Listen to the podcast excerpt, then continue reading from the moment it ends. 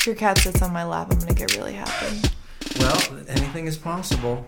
Leo probably would. I'm not sure. Nellie would, but um, I also I smell like my cat, so they're probably like, they're probably Who like, is she?" going on?" You know, I've got a really funny cat story. Really quickly. Um, first of all, welcome "Thank you, to the Downward Facing Spiritual Spiral podcast. thanks." Rae, I, it's Scharfman. Yeah, Rae Scharfman. Cool. I was gonna. I don't know why I was thinking your last name was something else all of a sudden. Rae Scharfman. thank you so much for making your way to thanks the for studio. having me over here. Yeah, I'm really excited to have you. I took a break from talking about yoga for a little while. I was burning out on yoga. Um, so now I'm, I'm ready to talk about yoga again. But my really quick cat story, because I know how much you love cats. Um, just recently, like if I'm doing yoga at home or if I'm on the couch watching television, Nellie, the orange cat, will actually, like if I'm in Shavasana on the ground or just like my arms are open and I, I wear tank tops at home and I'm like doing yoga and stuff, she's been licking my armpits recently. I know. so cute. And I, so I went, I went online to see if this is just insane. And I guess it's the pheromones and the scent. And and it's hairy. yes, She, probably thinks she's cleaning you, likes that. it's disgusting, right? but adorable But you too. absolutely love it. So great. that is that's amazing. Do you, do you, give me a disgusting cat story. Um, Well, actually, I shouldn't even say disgusting because you actually thought it was really like cute and charming. I don't think many things are disgusting. Okay. I think when you touch sweaty people for a living, things get less gross real yeah, quick. Yeah. Um, but my cat, she knows immediately when I'm done having sex, like within five seconds, and she jumps up on the bed and starts licking us. Oh, that's awesome. Um, and she just like she just know like literally within five to fifteen seconds of me being done with whoever I'm having sex with, she is Right. like there. She's just like, okay, now I can. Now your hands like- can do their real use. We can we can celebrate that moment together. Yes, exactly. He or she is it a boy or a girl? It's a girl. It's a girl. So she's jumping on the bed, just you know, um, sharing the revelry Yeah, with exactly. you. Now that you're done, can I eat, please? well, um, boy, I don't know how to follow up that story. So yoga. exactly. Well, welcome to the show. Um, there's a lot that I want to talk about. Obviously, you know, we're probably going to be talking about yoga and social media because that's sort of first of all, you're you're a yoga teacher, and you, you know, I am also, and I'm sort of become obsessed with the weird impact of social media, and that's sort of what the podcast is about. And if you hear weird noises, there are some cats. For now, in the studio, I've left the door open. I, I've actually closed the door for like the last eight weeks. Whenever I do an interview, And clearly they want to be on the so show. Clearly, they want to be on the show. Um, you, so you're a yoga teacher, Mm-hmm. and is I guess I I told the story when Eric was on, but I'll be really quick. I think it's kind of funny how we met. Don't you think it is? Yeah, yeah. Um, we both tried out for the Y seven, um, becoming a teacher at Y seven. Well, we have to back up. Well, I'm going to back up. Okay, all right. No, I, I will. But believe me, you can tell your story as well. But it's so, I, well, here, I'll share part of it and then you can continue. So we're at the train, or we're at the, at the rehearsal, or what, not the rehearsal, what's the word? Um, the demo, The audition. the audition. And um, we both sit down, and I look to my left, and there you are, um, sitting right next to me.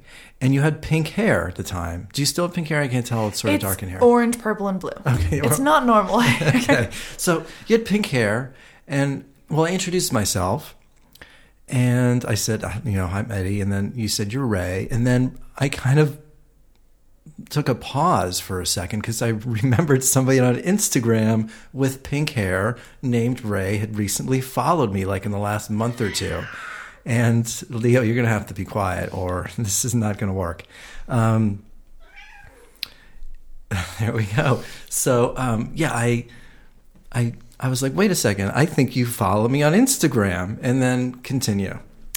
Um, so I was uh, very excited.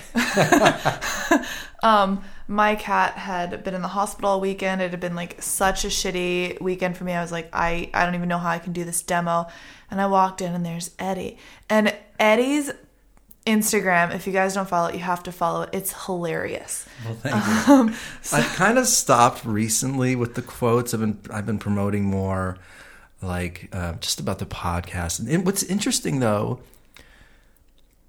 I've actually asked a few other yoga teachers to come on the show recently, and they've politely said no. Uh, well, they haven't really direct, directly said no, but I've I've come to find out through like word of mouth and things that there are people out there that find my Instagram and like who I am to be quite negative. And I, I don't know if they're just like not getting it, my jokes, or it's not yoga to sort of like be the way I am right now with my sort of sarcastic thing. But I, I like really appreciated the fact that you actually really think it's funny and you get this the sense of humor to it all. And I remember walking out of the studio at Y7 and you're literally like telling everybody in the lobby to, to follow me on Instagram because it's so funny. So it really, um, I don't know. I, I just really appre- I love the fact that you thought it was so that you think it's so funny. I think it's great. Yeah, my partner and I screenshot your funny post and send it to each other. We're like, "Did you see Eddie's post?" Before really I even awesome. met you. Yeah. Um, so you were kind of this enigma in my mind.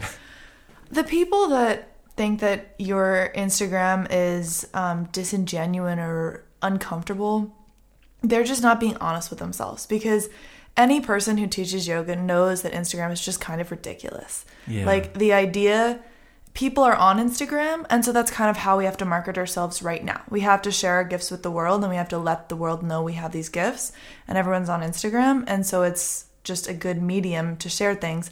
But it's kind of fucking ridiculous at the same time because we all know that yoga's not about the poses, we all know that it's not about the looks, but right now the way to get people in the door is by showing a photo of you doing a handstand and people are going to be like i want to learn a handstand i'm going to come to that class and then if you can share if they can even just through osmosis take in just like a little bit of spirituality or like good energy in that class then i think your job is done Right. but the people who are on instagram and it's they think that it's a legitimate way to market yoga they're just lying to themselves Right. it's just we all know it's kind of ridiculous Yeah.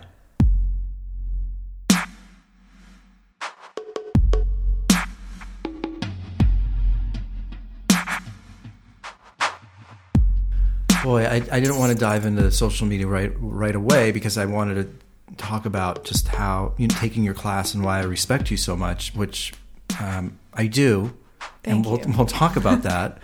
But um, yeah, I I just I've been really I'm trying to figure out. I guess you know, as you so eloquently said, yoga is clearly not about Instagram, and I get that. Um, you know, people are supposed to market themselves. Hang on, I, I've got to. hang on, talk to the talk to everybody, right? Um, I Tell them what I'm definitely. doing. So this glorious gray cat is whoring for attention and needs to leave. Hi, Leo. She is meowing voraciously. So now she's gone. She's been put in a timeout. yeah, time out for Leo. And now Eddie's back. so I'm back. Um, when a platform is doing nothing but showing like pretty photos all the time, and people are doing just extreme postures one after another, you know, I even felt like a year or two ago, like in order to be a good yoga teacher, I need to hold a handstand. And I think when you keep seeing people doing the gymnastics poses in front of the waterfalls, great body, I mean, it's basically just selling sex. It's not selling mm-hmm. yoga. yeah. But I do think when I see yoga teachers doing it one after the other, I think they're perpetuating the problem. I would agree. So, I would say that it's there's we see a lot more injuries. We see a lot more people coming in saying, um, "I can't do yoga because I can't do X or Y or Z." right. Um, versus like if you can breathe, you can do yoga. Yeah. You know, it's Yeah. that simple. Um, yeah, I do think it's a problem, and I think that um, there's a lot of ego involved with that. But then the flip side is that right now, the way to get people into your classes is by doing that, and so I think you you kind of have to either sell your soul a little bit and do something that is a little bit fucked up. Am I allowed to swear on this podcast? Sure. Yeah. Okay. Yeah. I was gonna try really hard not to. No. Disney is not representing this as of yet, so it's fine. Yeah. Um, it's messed up. It's messed up that like you know, people are just like showing off and bragging all the time, but that's how people are walking in the door. And you can, you know, kind of accept that and let that be the way that you get people into the room, or you just really aren't a yoga teacher, at least in LA right now. Um, Yeah, and it's, that's how I. It's funny. I'm taking Matt Fippin's workshop. Mm-hmm, which I do want to hear about. the Yeah, well, I mean, not only well, maybe a little bit, but you know, he we had this interesting discussion in class last week where we're all going to go through a class together, and we're all going to teach a segment of it, working towards a peak pose. Mm-hmm. And this woman in class spoke up, and she said, "You know, why are we all obsessed with peak poses now?" Mm-hmm. And I just found it really interesting because I I used to take this guy in South Bay who can do almost every imaginable upside down pose. Mm-hmm. And he's an incredible teacher. He's a great guy, but every most of his classes were about a peak pose. And I can't do any of them just for a variety of reasons. Mm-hmm. And then I started thinking, where did this I do feel like peak pose, it's like an end goal and beauty and pictures and it I don't know, I feel like it all sort of lumps together with this trend of beauty, perfection, peak, and where I kind of thought the peak pose was shavasana. So um, I don't. Please just tell me more about you know what what this what we're talking about. What are you thinking? Um, I have a couple thoughts. So I used to teach to a peak pose because that's kind of what I was told and what a lot of people do. Um, and in the last couple of years, I've really shifted away from that and realized that um, the goal for me when I'm teaching yoga, when I'm teaching a fitness class, which is mostly what I teach, is um, a peak motion or like a, a specific theme engaging a certain muscle. So you came to one of my classes and the entire theme was eng- engaging the outer hip to level off the hips. So like when you have, for example, your right leg forward and your left leg backwards in a lunge, the tendency is to have the right hip lift up higher than the left hip. Correct. And when you engage the left hip and the left glute, you can pull it back into alignment. And we explored that shape in fallen triangle, which is a variation on side plank. We explored that in um, Padangusthasana, which is like holding the leg out in front and bringing it out to the side. Um, and I've kind of realized that like if I can teach a person to engage a muscle group, they're going to have less pain as they're going about their life and their yoga practice because now they know more about their body. Um, and so my goal is to help people know more about their body and be healthier um, versus teaching to a peak pose, which is like achieving what, what we were talking about, like this sick idea that you have to be able to do these poses to be good at yoga. Yeah. So I'm kind of at a place where I think it's occasionally I'll teach to a peak sequence, but I think it's the mark of a not good teacher if they're always doing peak poses. Hmm. I think it's just someone that hasn't really thought out what they're offering.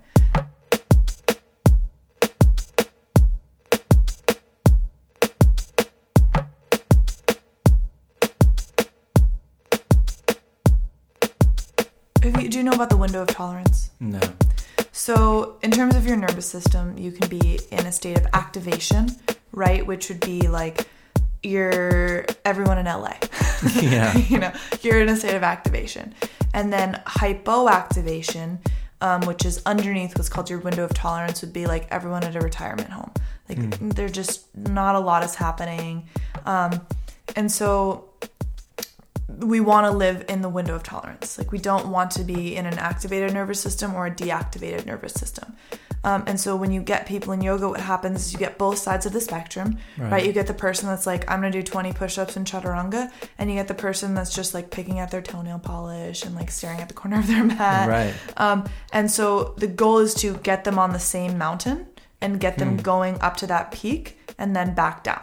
So the class starts um, kind of where the person below the the window of tolerance is, where everyone's relaxed and the person who's above it really really struggles. And then when you get them um, starting to build, it's really it takes a long time to get the person who's hypoactivated up into the flow, and the person who's hyperactivated is just loving it, and they're like Right. they're going after it. Interesting. Um, yeah. And then you hit this peak, which is like right below the um, state where you get into hyperactivation, mm-hmm. right? Like we don't want to send somebody and make them struggle so much that they go out of their window of tolerance, but they're like they're activated, they're really working.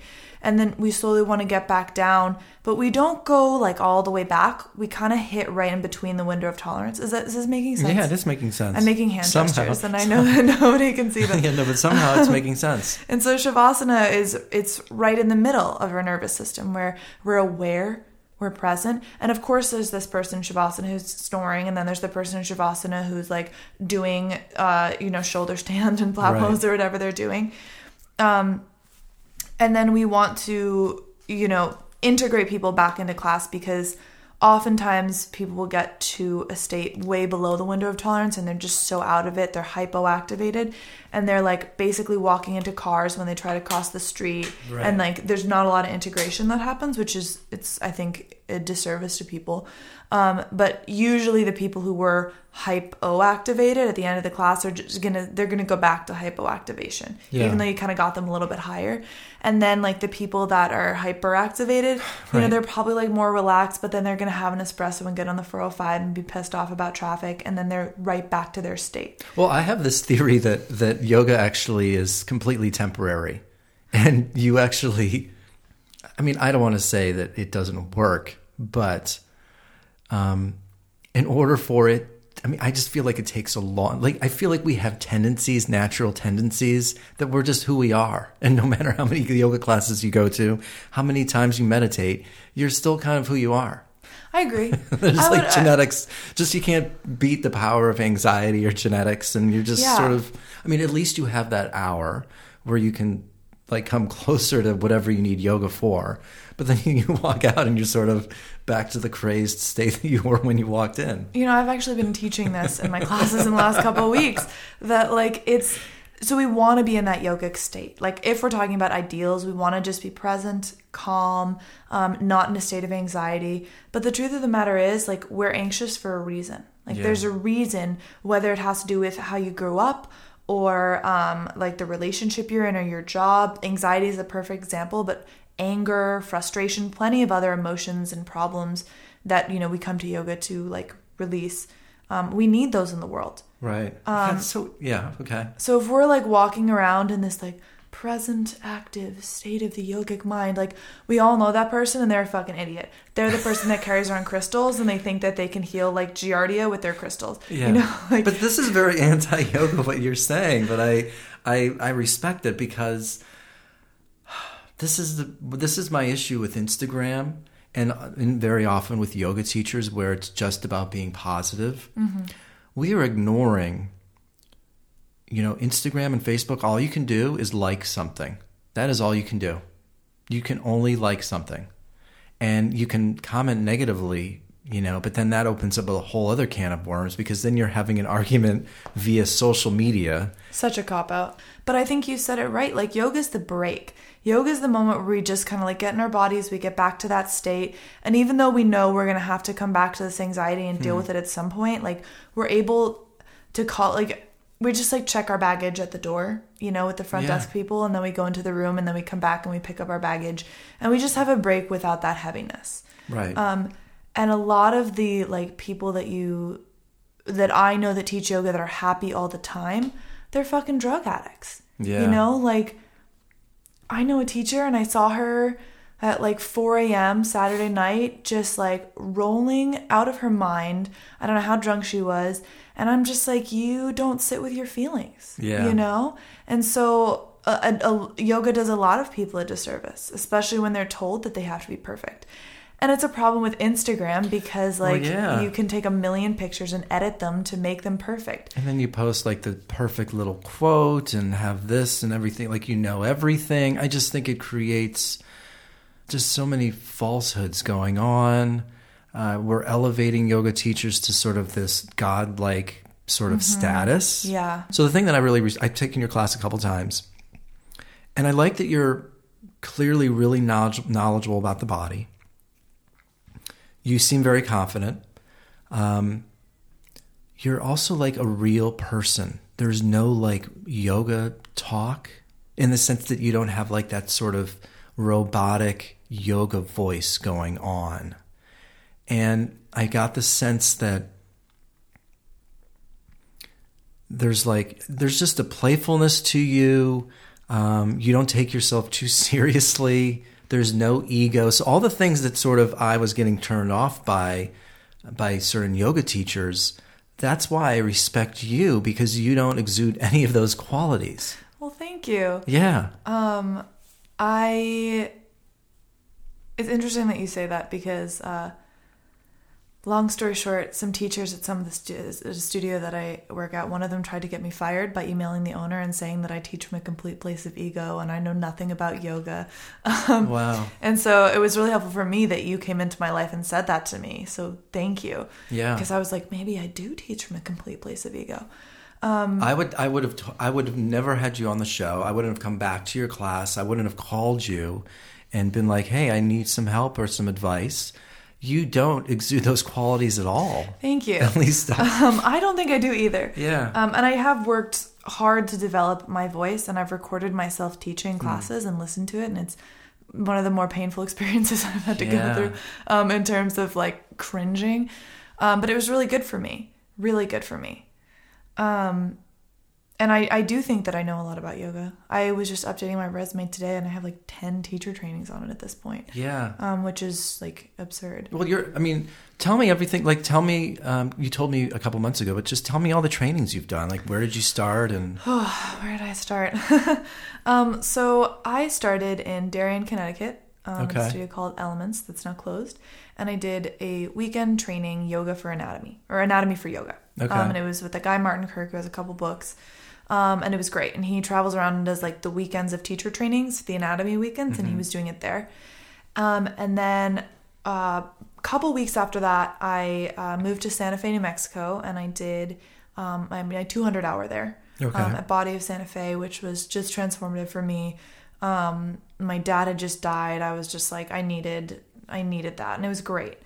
Um, and then from there, I moved to uh, Prescott, Arizona. I, I moved back for college, um, and I went to a school where you made up your own degree. You made up your own uh, assignments. what school is Um, this? it's called Prescott College. okay. So sounds like a dream. it's, it was a dream, but it's just a joke too. So I didn't Yeah. stay. I only stayed for like a year and a half. Okay. Um, but I decided I wanted to study yoga um, and adventure education. So I did like rock climbing courses, but all of my um, final exams, I got to make up what I did for the final project. So I would like design yoga rock climbing courses, you know, and make programs um, or teach the class yoga, stuff like that. Um, so that was uh, more, and, and I did a lot of studying of yoga on my own for that. Let's see. And then I moved to California and I had some other moves in there, but I ended up in California and I took the Wanderlust 75 hour, The Art of Teaching, back when it was still um, Chad Dennis and Jen Perry and Skylar Grant. Okay. Um, and then I took um, a rad rollers. They do like roller balls and stuff. They have a workshop that they teach teachers how to teach using their props, um, their own like balls and rods and foam rollers and stuff like that. Right. Um, and then I took uh, a teacher immersion at Yoga at the Raven, which was mostly anatomy and some spirituality thrown in. Okay. Um, and that was good. And then, oh man, I feel like I'm leaving a couple out. I yeah, took. you've done a lot. um, I've done a lot. Trauma and informed I think it's actually training. cool that you've done just different you know you've you've had different voices Yeah, I think it's funny. I did my training with Tamal, my 200, and then he was doing a 300 in Costa Rica coming up, and I was really close to going. But then I thought, you know, I need a different voice. Mm-hmm. I think that's really important um, as a teacher um, to not just do your training at one studio. I, I don't know. That's just my opinion, but Mm-hmm. Yeah. I, I think it probably helps you sort of take all of these elements and then create your own thing. and mostly realize that you know there's no perfect way to do yoga. Yeah. because I have had a lot of teachers say, "Do not, under any circumstance, do this," and then I would say to my students, and then I learned more about anatomy, and I was like, "That is utter BS." Yeah. Like that's actually the opposite of what what I want to be teaching, Yeah. um, because not everybody knows everything, right. and you kind of have to. I mean, you have to realize first that your teacher is not a god. Your teacher may be channeling the divine, but your teacher is not a god, um, and your teacher is fallible, and that you have to seek out the truth for yourself. Um, You just started sounding like a yoga teacher there for a second. I get I get into moments of the yoga teacher voice. Yeah. it happens. Um, it happens. what did you mean us. though that he's he or she's not a god, but he's a something of the divine? a channeling. So, um, one of my teachers told this to me, and I really think that it's true. And, and as you talked about the mistaking your teacher for being a god or an Instagram person or even yourself, to me, it's it's like I I can be a channel for energy, divine energy from the universe. And if I am in my body and in the right place when I'm teaching, I think that part of the divine is speaking through me. Part of it is hmm. me and my ego and my mind and my knowledge about yoga. And then part of it is some other out there ethereal being um, or spirit that is in my body while I'm teaching. And when people like feel that spiritual connection in yoga, I know that that's not my ego. I know that if that's happening, that's because I was able to open myself up and channel the divine that day.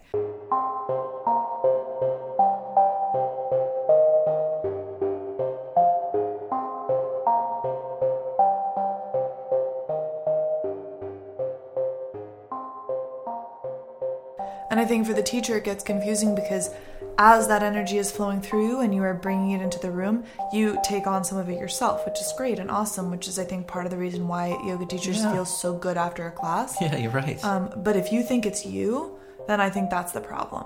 Interesting. Um, that like it's partly you. Like I think we're all divine beings, but like you are not able to create a spiritual experience for anybody else. And if they happen to have one in your class, then good on you for making a space where that could be possible. But don't pretend. I I just. I know a couple of people that uh, make people call them their gurus. You know, it's just like Yeah. it's, and that's I think that's a real problem. Yeah. What's it like teaching? I mean, you teach at Y7, you teach at Wanderlust, Mm-hmm. to you know pretty popular studios out here. Um, those are your, those. That's where you teach now. Um, I also teach for a goat yoga company, and I teach at a rehab center. Okay. Um, and I'm about to start doing battered women's shelters too. So wow. yeah. Well, what's it like teaching um, in LA? I just I feel like, and I'm asking that because, well, it's just you know, I'll say that there's a performance aspect to teaching yoga, and it's it's funny to me. Um, I mean, look, I'm a DJ, I'm a musician, I'm a singer, so you, you know, I'm I'm pretty comfortable being in front of people. So that part of being a teacher has always been pretty easy to me.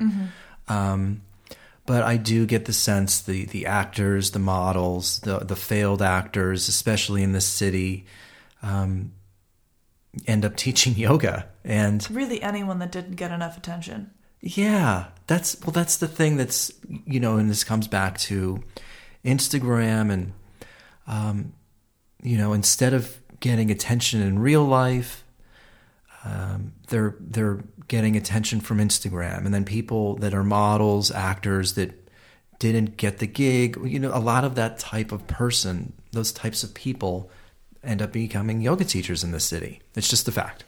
Um, It's just so easy to get certified. yeah, really, yeah, it really Yeah. is. And if you're hot enough and you know the right people, then you can become a teacher. But that's the thing. Also, I do feel like a lot of studios out here just you know hire good-looking people, and and that's sort of like the pre. That's what they care about more than anything. Um, so, with all that being said, um, again, I that's another reason why I was so just thankful that it was so cool to meet you the way that I did and then to take your class and I was like holy shit you're somebody who knows what she's talking about. She sort of represents all the things that I want in a yoga teacher and I just was really stoked by it. And because of what's happening out here in LA Instagram and people paying attention to really things that don't matter. So anyway, what is it like for you teaching out here in the city? And you teach at Y7 and Wanderlust and you know, they're very busy and they're pretty popular. So what's it like for you? I hate it. Yeah. I despise teaching here. you're you're obviously being serious. Yeah, it's Yeah. it's horrible. Um, it's absolutely awful, and I have had a lot of success in LA. Yeah, you have. I've, I've worked really hard for it, and it's not everything it's cracked up to be. I mean, just all the driving you have to do, and it takes so long to get jobs here. And I've taught in five states, and this is, I think, the hardest place, at least in this country, if not in the world, to be a yoga teacher. The expenses of living, it's just such high living expenses. Um, it's physically exhausting to teach that much, and you get paid nothing. Yeah. I mean, it's absurd how little you get paid. Um, even at like, I get paid the least at Wanderlust, which is the biggest studio, and I get Yeah. paid like nothing there. Um, almost below minimum wage for the Yeah. amount of time that takes me to like plan my classes. Well, the place is fucking beautiful. So Yeah. I mean, they must have really high rents. That's they why- do. It's that's- it's a very they have a lot of overhead. Yeah. Um, I love Matt Pippin. You mentioned his training, and he's Yes. great. Um, and he, you know, gets paid to lead a bunch of these trainings, and so he gets that supplemental income. right. Um, but I don't really want to have to put in my work to to do that. well, do you want to get like? Would you want to do privates or or retreats? Because- Um, so it's interesting. I feel like you have to find a niche. Um, Yeah. Just teaching group classes is not sustainable forever. no.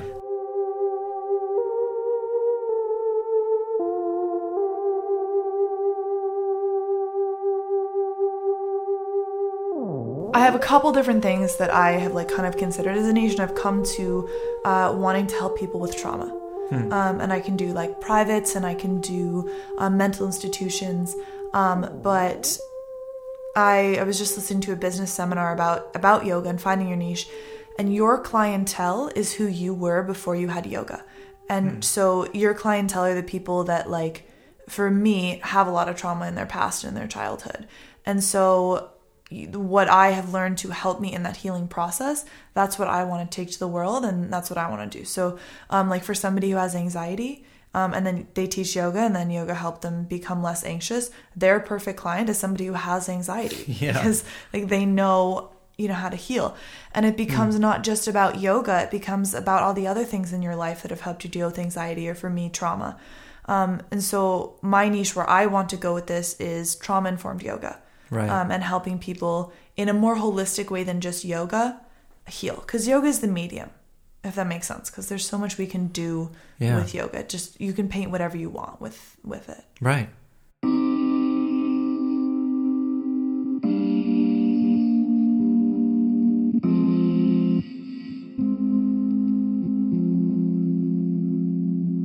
We'll end um, about Instagram, but I want to backtrack. Where are you from? um, i grew up in boston grew up in Boston, yes and then I you. How, so how, why'd you go to Connecticut, or how? Because that's because you sort of talked about Darien is is sort of like where your first Yeah. experience with yoga. Um, this is a. I'll make it as condensed as I Yeah, can. the, the, the Cliff Note version. so, um, yeah, I was born in Boston, and um, when I was 14, my parents thought that that was the age where I was allowed to travel on my own. So I would take the bus to New York every weekend, almost every weekend, and I would like stay at a hostel or just stay up all night or stay at my uncle's house. And um, I wasn't. I was just like you know hopping around museums, but I always like traveled and did my own thing. Um, Wait, wait, I- why were they telling you to travel it? Like, were they, They tell? just th- that was the age where it was okay. Okay, They just didn't really say anything when I said I'm going to New York for the weekend. oh, okay, got it. Um, they were laissez-faire in a lot of ways. okay, I graduated high school early and had what I call my vagrant years, where I had a backpack and a guitar, um, and I just traveled around like Europe, Hawaii, the Caribbean. Um, I spent some time in California. I went to college for a semester. Didn't know if it was for me. where was this? Um, this was in Prescott, Arizona. okay, Um, and then I went back home. My father died um, like a couple weeks after I'd gotten home. this was in Boston. Um, this was in Boston. And um, I stayed with my mom to help her out for a little while in the transition. And then I went to, um, I have family in Connecticut. okay, Um, so that's kind of how the Connecticut ended up in there. Um, I went back to, or I went to New Mexico, took my teacher training. so what you went to? You were in Connecticut. You, you sort of vibe with this yoga studio. Did the quick sort of? Um, someone had recommended it to me. were you into yoga before that, or or just you a little bit in my vagrant years. So I guess I really started yoga when I was 17. I was living in Hawaii, um, just you know doing a lot of things I should not have been Yeah, but on, you were on your own. um, I was on my own, yeah, and um, I just on a whim took a yoga class, and I just loved it. yeah, Um, and a lot of people I think have this like grandiose story of how they came into yoga, and I just took this class and thought it was really fun Yeah. and thought it was great. And I was like, I want to do more of this. And then I got to the point where I was like, I, I want to guide people in this because I think it's so much fun. Um, which is probably also why I sound different as a teacher and I have a different like goal in yoga than most teachers. Yoga can do a lot of things for people. Um, but I have two personal guiding stars in my life. The first is, am I being Rae? Like, am I being authentically me or am I trying to be somebody else? Right. Um, and am I having fun? Those are my only two purposes in life to be Rae and have fun. Um, and so doing yoga is just really fun. And and there's other sides of that, you know, not having pain in my back is fun. Sure, So yeah. learning about that is fun for me. So yeah, I I took that class in Hawaii and I was like the hypermobile person that was like throwing out their arm in triangle and she kept running over me and adjusting me. Right. She was not happy with me Yeah. um, by the end of class. Um, but I really enjoyed it. And so that's why I stuck with it. And even that early, you were sort of thinking about the idea of actually teaching. When I turned 18, I was like, okay, yeah, this is something I think I could see Wow. myself doing. I was a gymnast when I was a kid, and to help uh, pay for it, I would assistant coach at the gym um, for the little kids. And so I, teaching people movement is not something that's new for me. Okay, so you're you're in Hawaii, but then you went back to Boston because your father passed away. And then I moved to, uh, this is where it gets really hairy.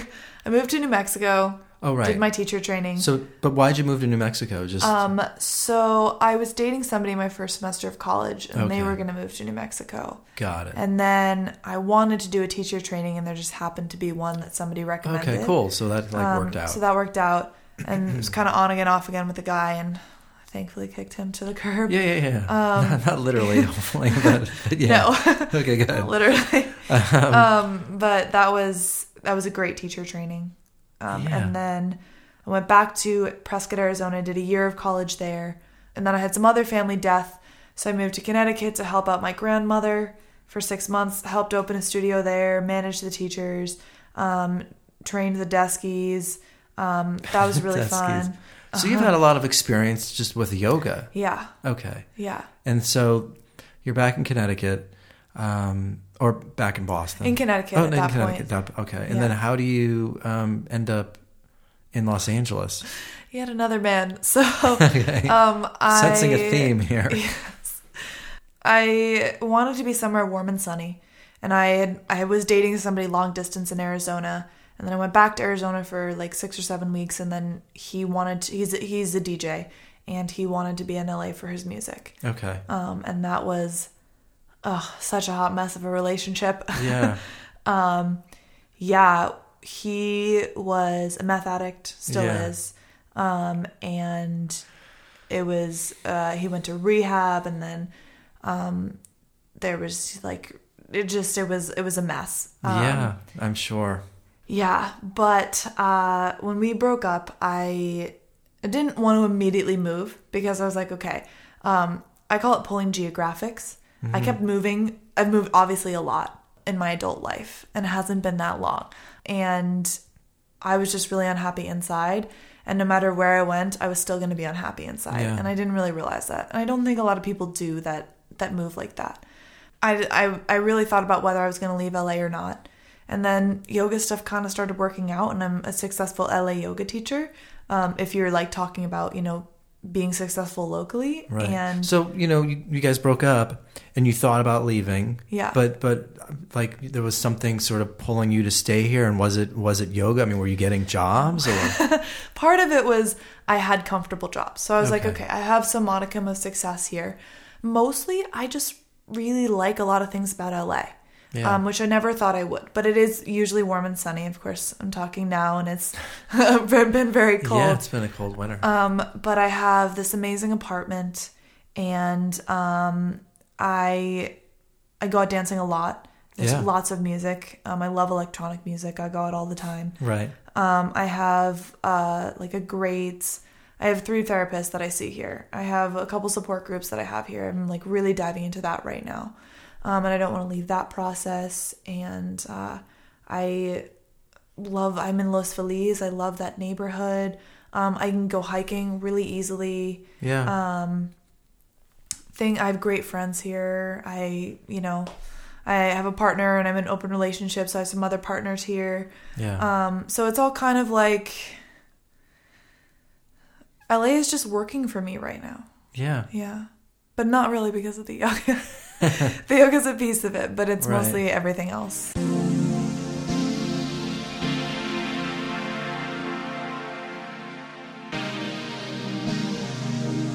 I mean, I was just thinking. I, I'm from Ohio, but I, I do feel like your friends sort of become your. Fa- are you close to your family? Because I just I feel like your friends out here end up becoming your family. Um, it's interesting that you say that. Uh, like just really briefly, I did mention that I had some childhood trauma, and so I'm in these therapy programs, and I did like a no contact with my family. Um, and I'm now speaking to four of them, sort of one at a time. I kind of told myself, if I can't tell you the truth of what my childhood was, then I can't have a relationship with you. Right. Um, and so I'm sort of like telling people one at a time and inviting them back in if they want to be back in my life. Um, so no, I'm not. I have a brother that I'm very close to who Okay. I love. Um, he does not. He lives.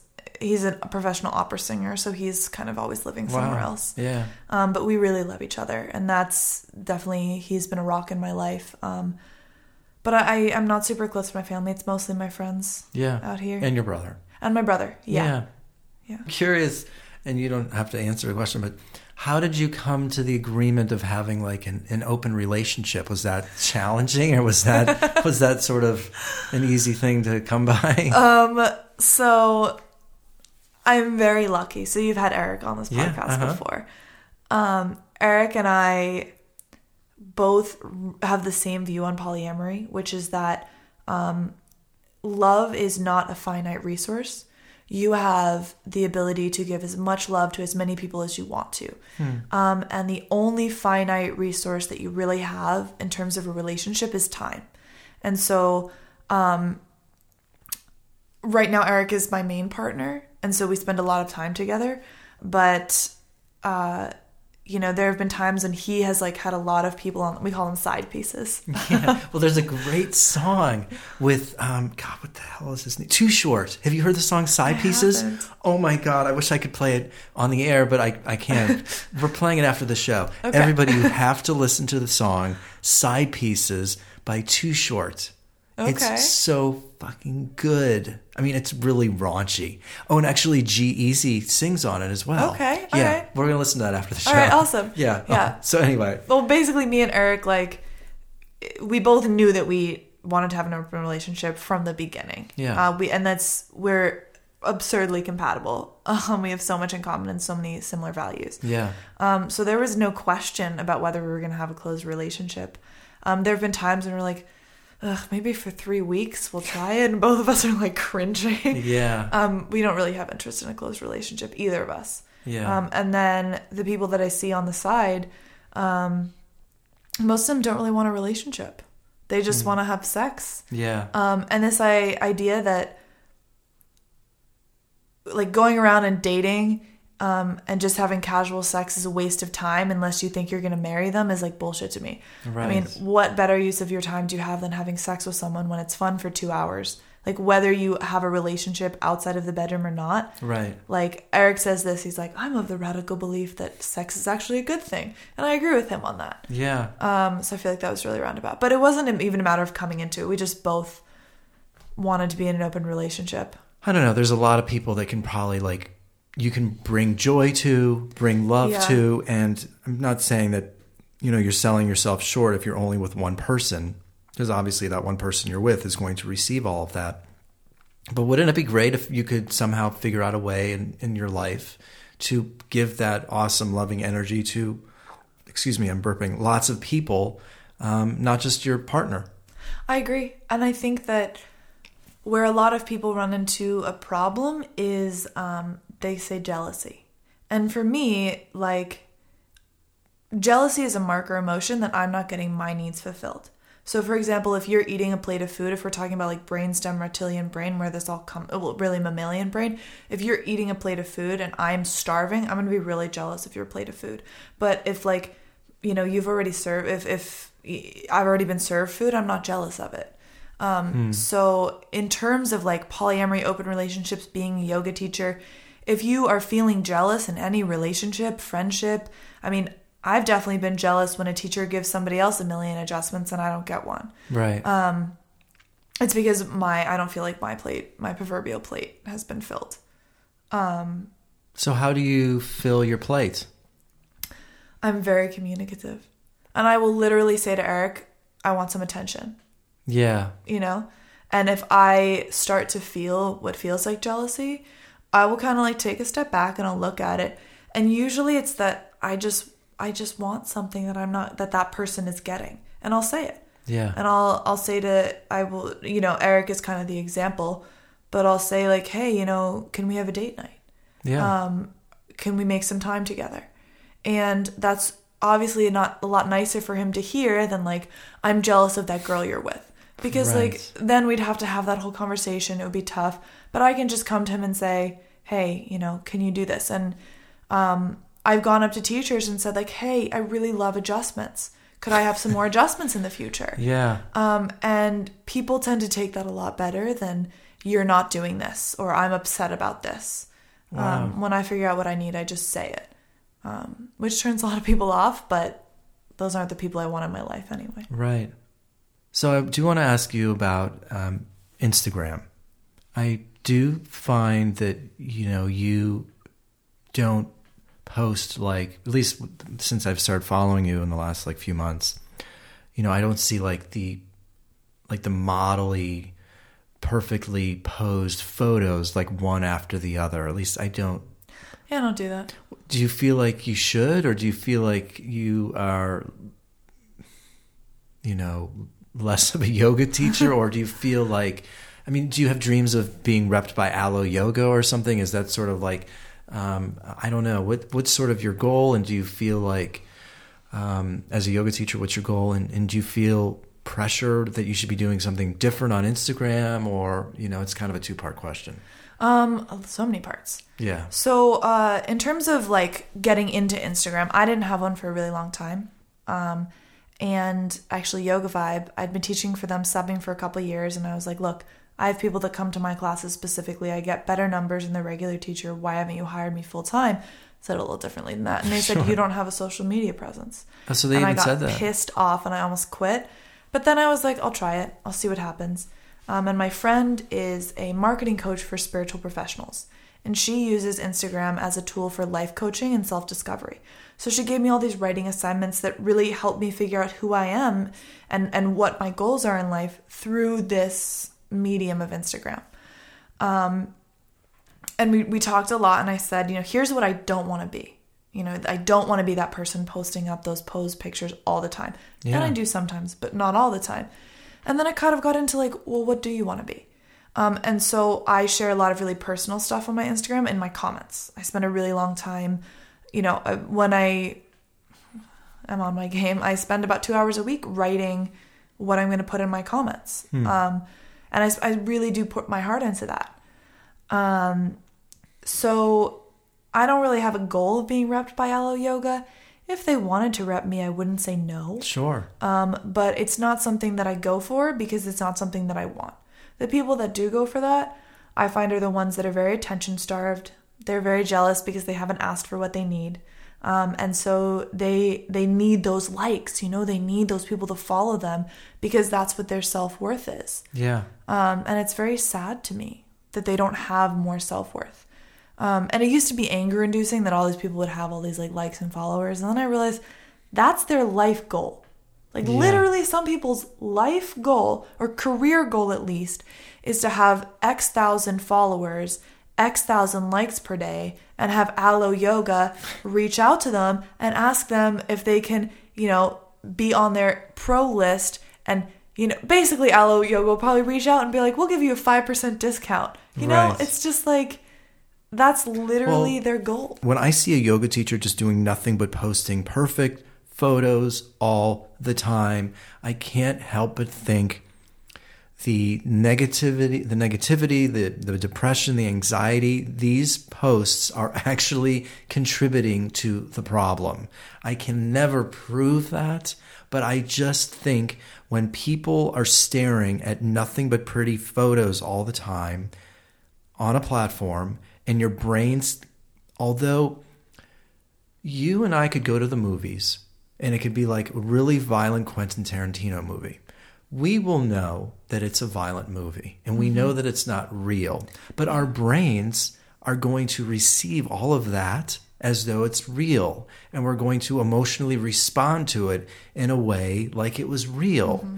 And the same thing is happening with Instagram. If you are doing nothing but looking at people that look perfect and happy and pretty all the time, if you have any sort of insecurities, you are going that small insecurity is going to get bigger and bigger and bigger and it's going to grow and it's going to be like moss or like a plant or like pachysandra and like in the midwest it just grows out of control. And that's what's happening with our culture. And i just felt like i can't follow people that just do that all the time. And that's why i really liked you a lot. So my question is um, do you agree that Instagram is having this sort of negative effect on our culture and, and we're sort of not really wanting to talk about it? I am 100% sure that within the next 100 years, hopefully very soon, uh-huh. people are going to look back and they're going to be like, Eddie was right. Yeah. I do. I completely agree. Um, I think that social media culture in general is problematic. And I think that Instagram being almost completely based on photos and what you see visually is problematic. I think that it is, um, and this whole culture of getting likes too, also problematic, you know, because you're not just scrolling through and seeing the photo, you're seeing how many likes that photo gets. Yes. And you're feeling shitty because you didn't get that many people that liked you. Um, and if you could only be that perfect, maybe you would get that. So I completely agree that it's really bad medium. It's not good. Um, it's funny. I said something similar to Eric when he was on, and he basically just sort of like brushed it off as like it's cell phones, uh, or it's like just technology. But I, I just I think Instagram has taken it to another level of like addiction and and playing into the emotions. And, and like the cell phone itself um, yeah i mean like we have this device that we can sort of like look at and it buzzes and it beeps. But the the platform itself of instagram i feel like it's playing with the emotions. And the and here's what's really fucked up. I I paid for uh, I paid a post maybe like a couple months ago um, an interview because I just wanted to see if more people would yeah, listen to yeah. it and I've noticed ever since I did that I'm not getting as many likes and views yeah.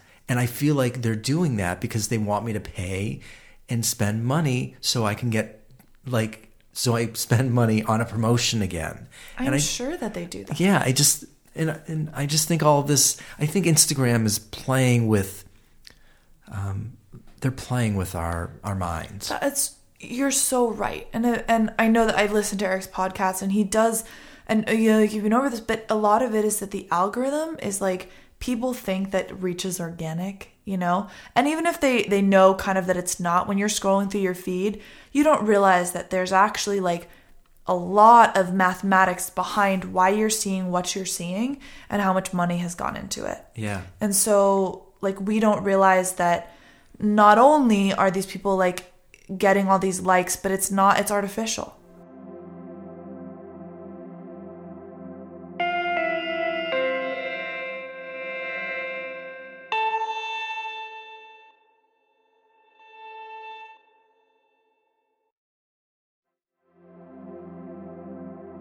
I think I remember messaging you on Instagram, and you were sort of like, um, I forget the context, but it was something like, uh, "Yeah, uh, email me or phone me, but I kind of leave my phone on do not disturb like all day." I mean, yeah. why do you why do you do that? Um, I don't like having my phone on me. I'm kind of a technophobe. Um, I'm actually really bad at technology. I'm not very good at at figuring it out. It's not intuitive to me, and I don't like it. Yeah. I don't feel good when I'm on it. Um, so I will regularly just leave my phone at home and not even have it on me. And then when I'm at home, um, my time is sacred to me. And so if someone like texts me or calls me and they expect me to get back to them immediately, it's kind of like fuck you because what they're saying to me is like actually my time is more valuable than yours. So when I want to reach out, you should be available and you should text me back really soon. Yeah. Um, and this happens with dating all the time. That it takes me like a couple days to respond to a text, and people get upset about it.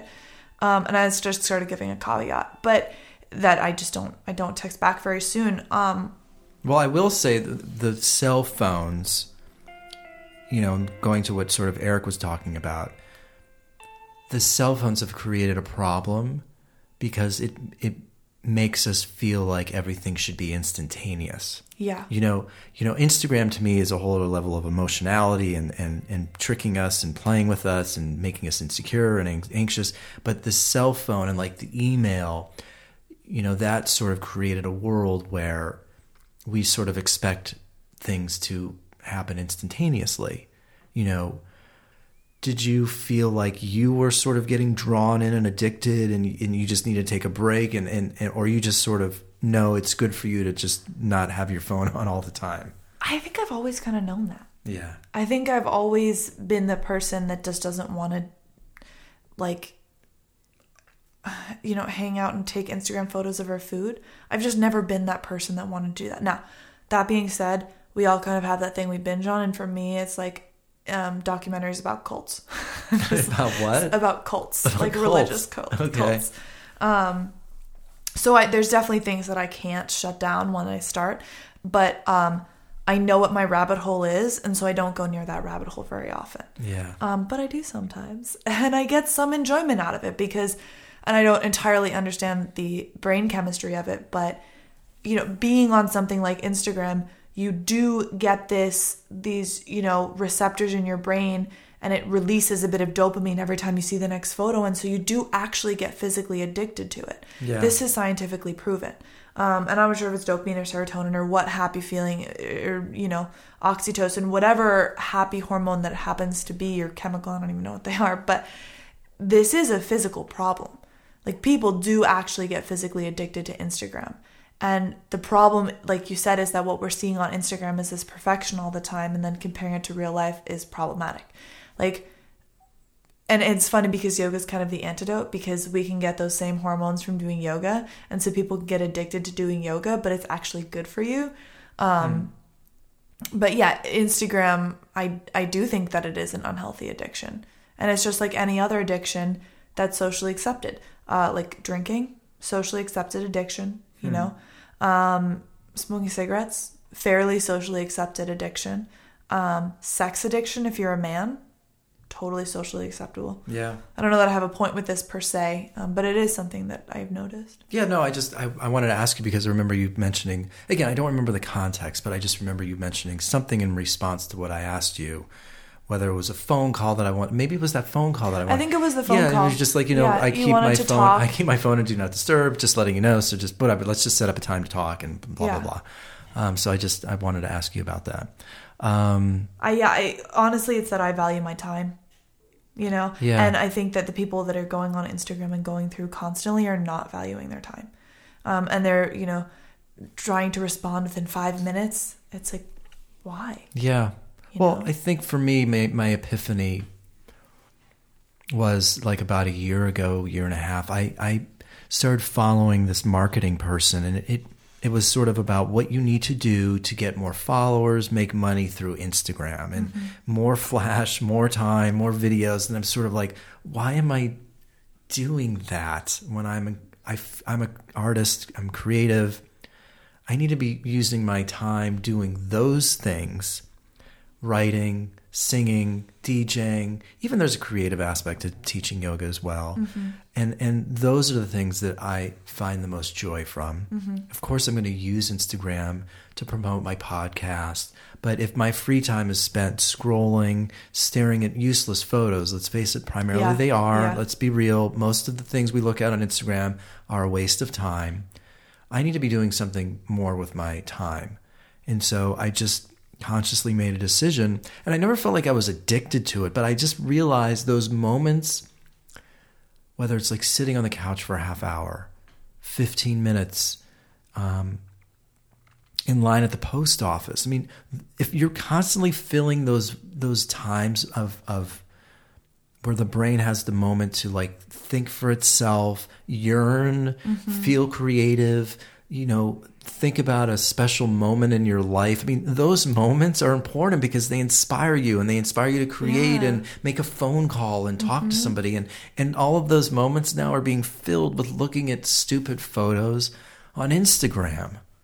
I I just kind of want to invite like everybody who's listening to this podcast to track for a week how many minutes you've spent on social media. Yeah. Or even separately how many minutes you spent doing things on your phone that weren't necessary. Yeah. You know, and, and like writing work emails, I would not put into that category. But when we look at that and then we multiply it by how many weeks we have in a year and how many years we have in our life, we spend an ungodly amount of time doing that. Yeah, I know. For most of us, when we start scrolling, the time goes by, we think it's been 60 seconds and it's actually been 60 minutes. Yes. Um, and I think it's really important for somebody to get out there and say, like, hey, this is what's happening. Yeah. Well, I've just one of my friends is a minimalist and she sort of presented to me different minimalism books and I'm never I don't think I'm going to be extreme because I love technology. It helps me write and it helps me record music and it creates this podcast and you know, obviously I use technology when I'm DJing. I mean, it's it it has provided so much joy, ease in my life. Um, it makes things easier. But I think we just need to keep being more aware of the things that we're absorbing and not wasting our time. So, Did you hear about um, the CRISPR baby? no.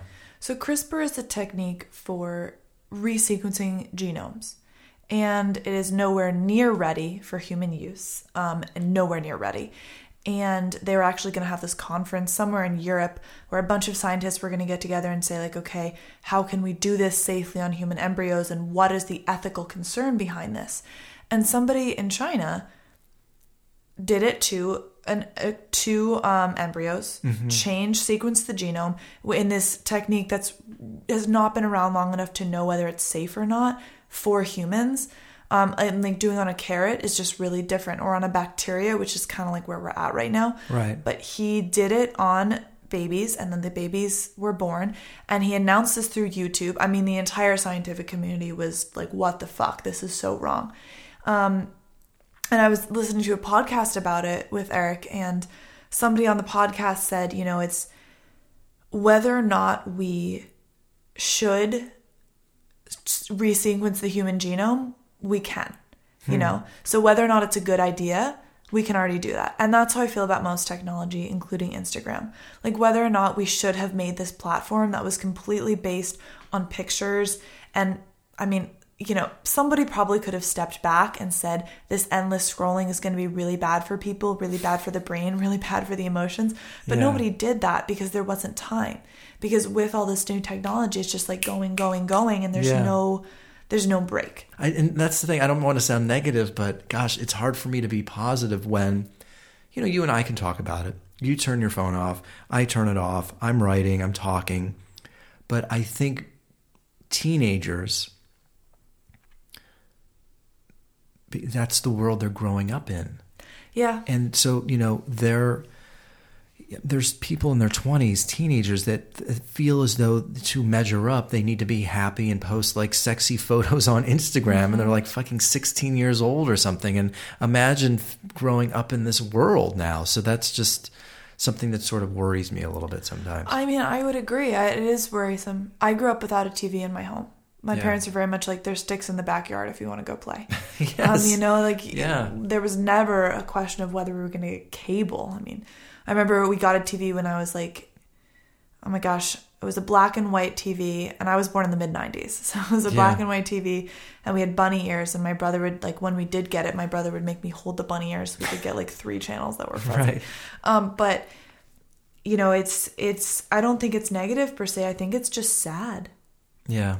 Um, and the negativity is, is, I mean, this idea of being negative is when you get too focused on the sadness and you can't see the positive, which is obviously not you. Right. Um, but yeah it's it's very sad that these people are going these teenagers are seeing people like Cardi B blow up really because she just had this Instagram following and did a lot of weird shit on there.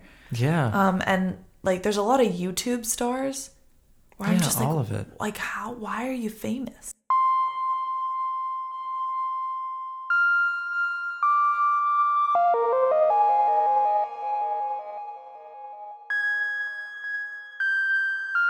Well, I want to end by, um, I, you know, I've just been talking. I'm just thinking about all of this stuff. I, I don't, I don't, I don't. I'm not a doctor. Um, I just think I created the podcast because I'm writing a book, and it's sort of a satire about how fucked up our culture is because we're paying attention to sort of the wrong things. That's all I'm really going to say about the book. Um, but I do I'm had you on because I really was like so blown away at, at, at who you are as a yoga teacher, the energy. I love that you every as I said earlier in the podcast, and I'll end it by complimenting you again. Is just you. no, I just I really I think it's hard to um stand out without like ripping off all your clothes on Instagram.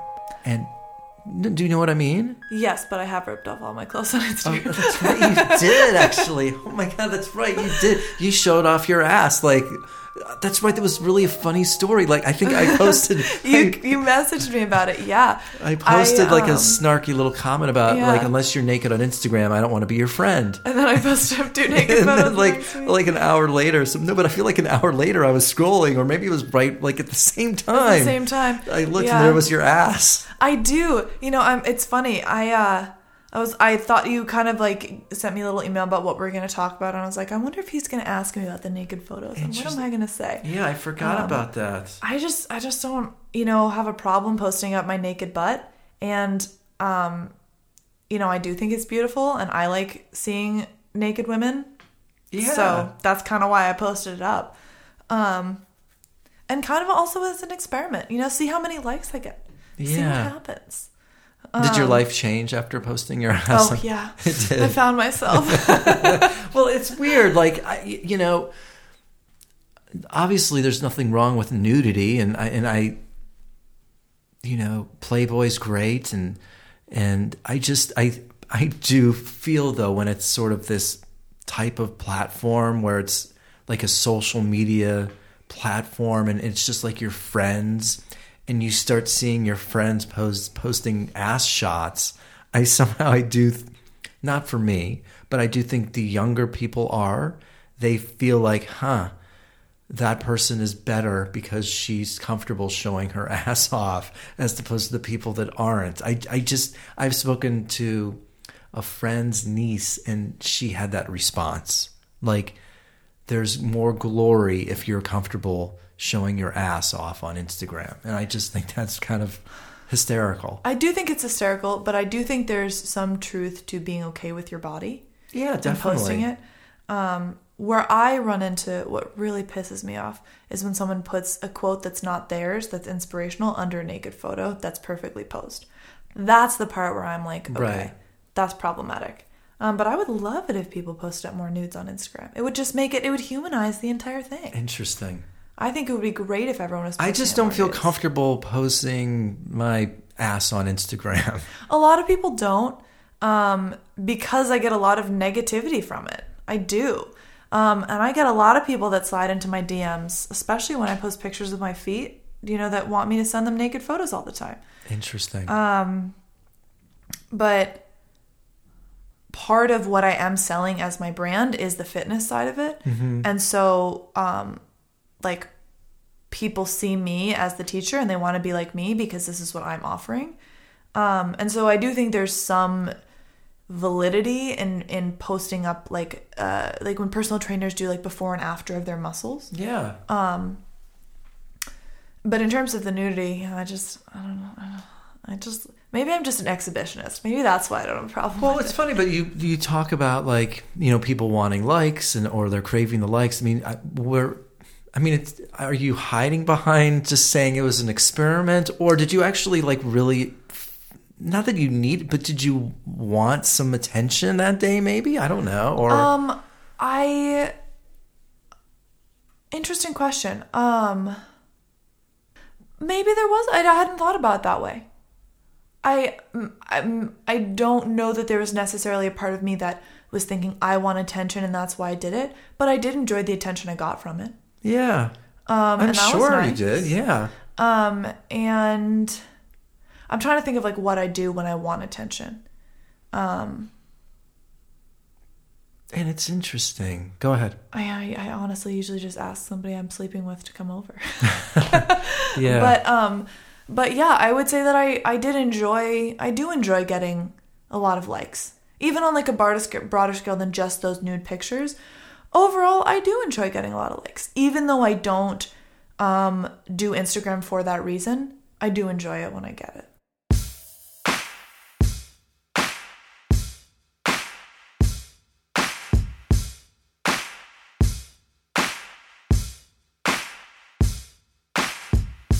I, I, I, I'm trying to remember my point. I guess I certainly, but I don't feel comfortable taking my shirt off or showing my ass off on Instagram.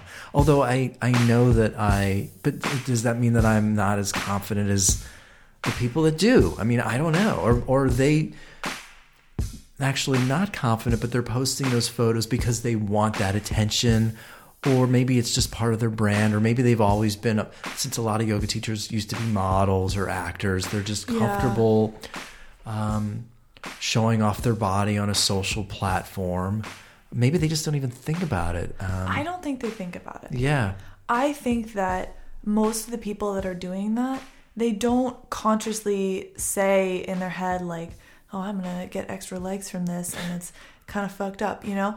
But because you actually think things through, you're in a different category, right? Like you are actually trying to help the world, you're not just trying to help yourself. Um, but a lot of people that are in that category, I think they forget that it's okay to want to be beautiful. Um, and I, though I do think that women are equal to men, I would not say that I'm a feminist. And I have a lot of problems with the feminist movement, all waves of them. And, and one of the first feminist movements was like, no makeup whatsoever. And I kind of get like, be happy with what you have. And I usually don't wear any makeup. Um, and if I do, it's usually very light. But on the other hand, like men and women alike, they want to feel beautiful. They want to look beautiful. Um, and I think that it's okay to, you know, wear makeup in that context.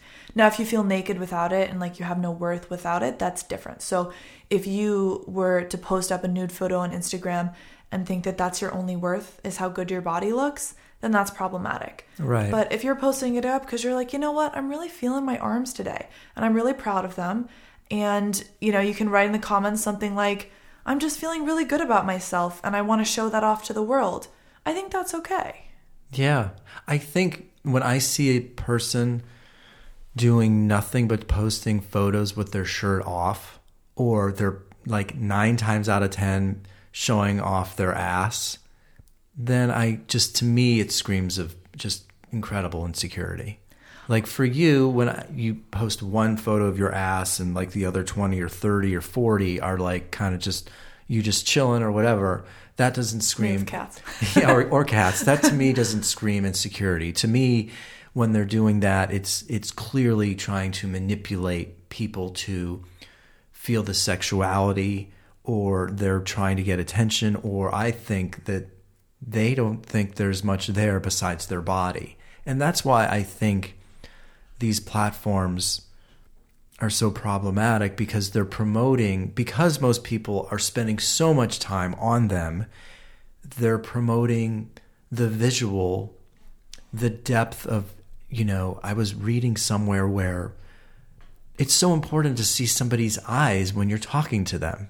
You know like you you move your hands your body language. I mean you know, when I asked you a question and you were like thinking about it, like those things are so valuable to mm-hmm. getting to know somebody and and experiencing them. And sure, like you know, Instagram has its place, but it's rewiring our brains. It's taking the place of of what's important and and people are placing value on things that just really aren't that important. And mm-hmm. and so we're all being so when I see somebody who does nothing but shows pictures of their ass or has to be in front of a waterfall and handstand all the time.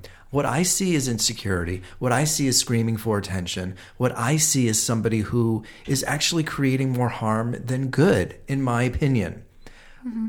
When I see somebody like you who does one photo of her ass out of every 50, I don't I see somebody who on that particular day was experiencing something. I don't know what it was. It doesn't ultimately matter, but she wanted to explore those feelings for that day or that moment.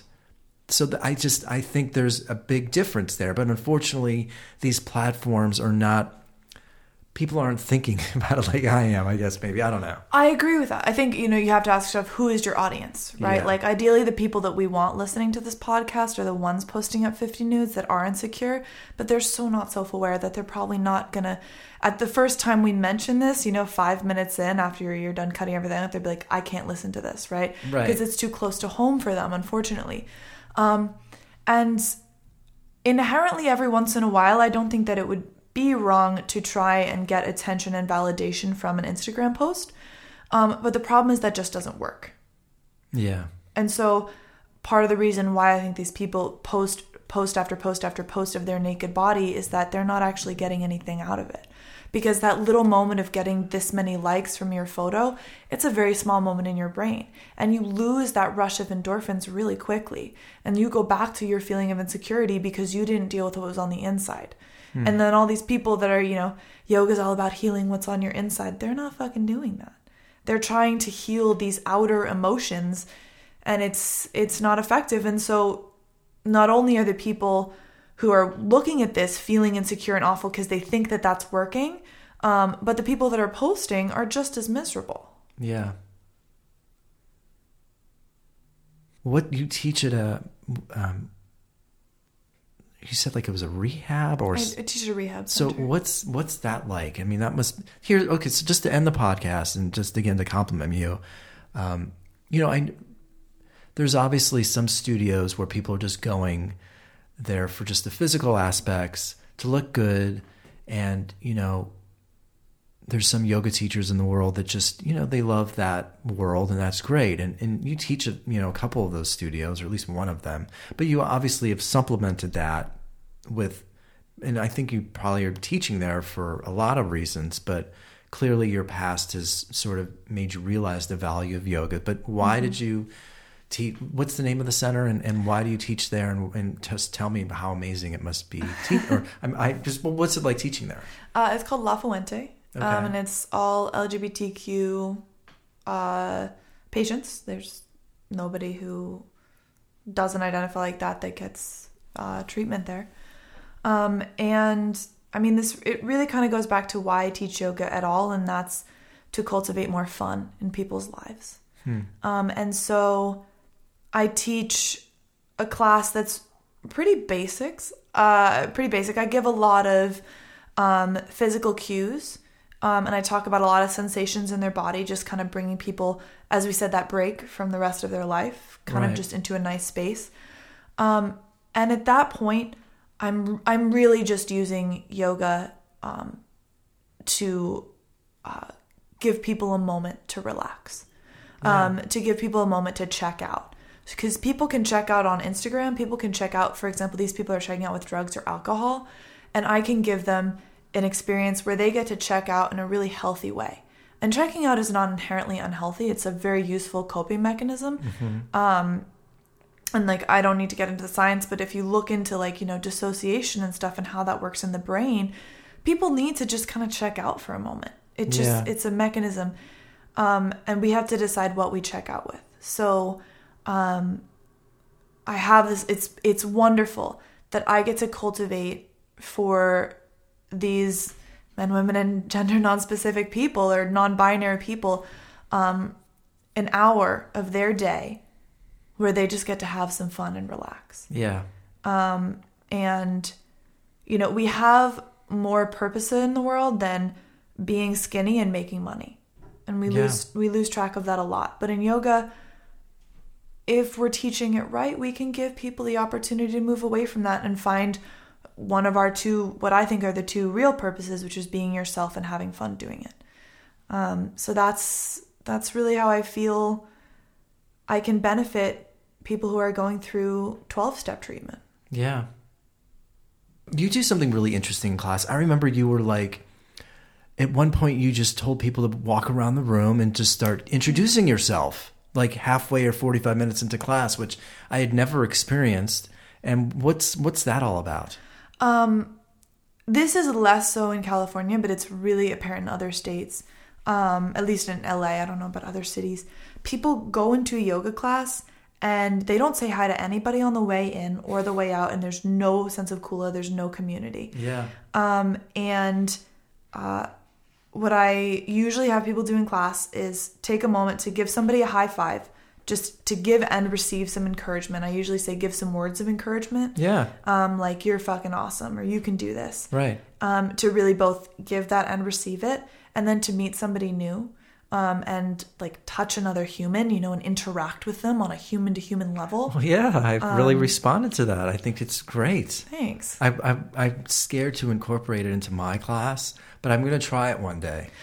The easiest way if it, you know for you or anybody else else that teaches um, that's listening is to simply like right before your peak sequence just say uh, and now turn to your neighbor give them a high five turn to your other neighbor give them a high five getting people off their mats and talking is like you kind of have to feel Let me ask though. I'm, all, all of a sudden, I'm just playing devil's advocate because I just thought about this. I mean, some people are going to class to not have any sort of human interaction whatsoever. Like they've had it all day, and maybe that's the last thing they actually wanted. That I'm, I'm, I'm not. I no just- totally Yeah. some people are gonna hate it yeah. i can't please everyone right. And if you've had a really long, hard day of unpleasant interaction, if you can authentically interact with someone who's just as tired and just as sweaty and just as confused and give them a high five, that's a pretty positive way to interact with someone. sure. Yeah. Um, but a lot of people don't like that.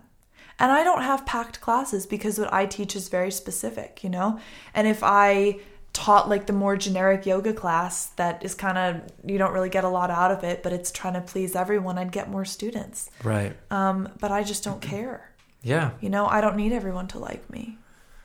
You're really cool.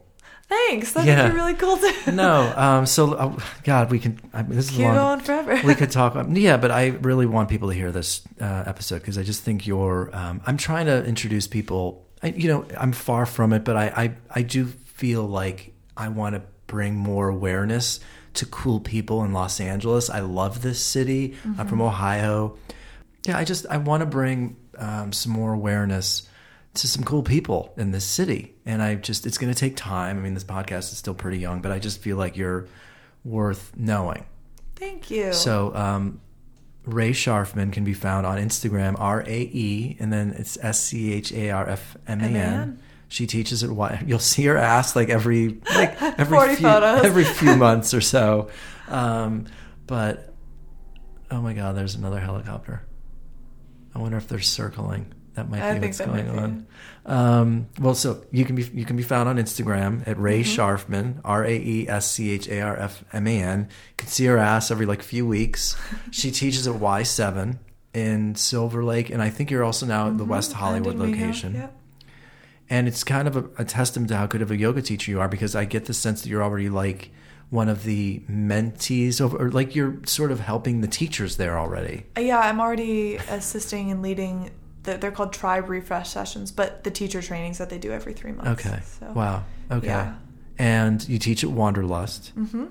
You're not there as often though. No, I'm there twice a week. Twice a week. and I'm at Y7 three times a week. Y seven, and then you. I feel like you. What's the deal with this goat place? Oh, the goat place. It's all over LA. Anybody who's listening, forget the other ones. Go do goat yoga. It's the best one. Goat yoga. so it's called Hello Critter Care. They do a couple events a month. Um, basically, you just get to do yoga with adorable baby goats crawling all over you. Okay. It's awesome. Okay. Um, it's so much fun. I love it so much. It's my favorite place that I teach, bar none. oh, cool. Um, How many days a week are you there? it depends. Sometimes I'll teach five classes in a week, and sometimes I won't teach any for a month. Wow. It just depends on what events she has coming up, private and public. It Depends She on the availability of the goats. Yes, the, and the goats. oh, I love the goats. They're That's so, so cute.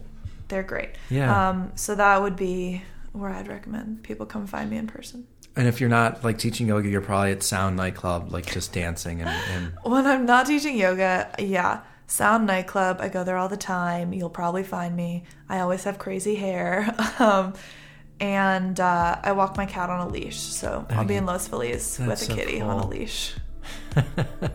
well, um, Rae, thank you so much for coming on the show. Thank you so much for having me. Yes, This is great. I appreciate it. I got to get to the television and see this car chase that's going on, like right by our neighborhood right now.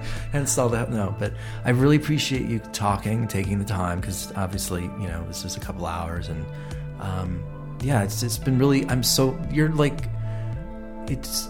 It's cool that we met through Instagram. I mean, I know we met Yeah. at Y7. So we're actually a case in point where good things actually can come Yeah. from Instagram Yeah. and the insanity of social media. Um, but thanks everybody for listening this week. You definitely check out Rae at Y7 or Wanderlust. And um, as always, thanks for listening to the show.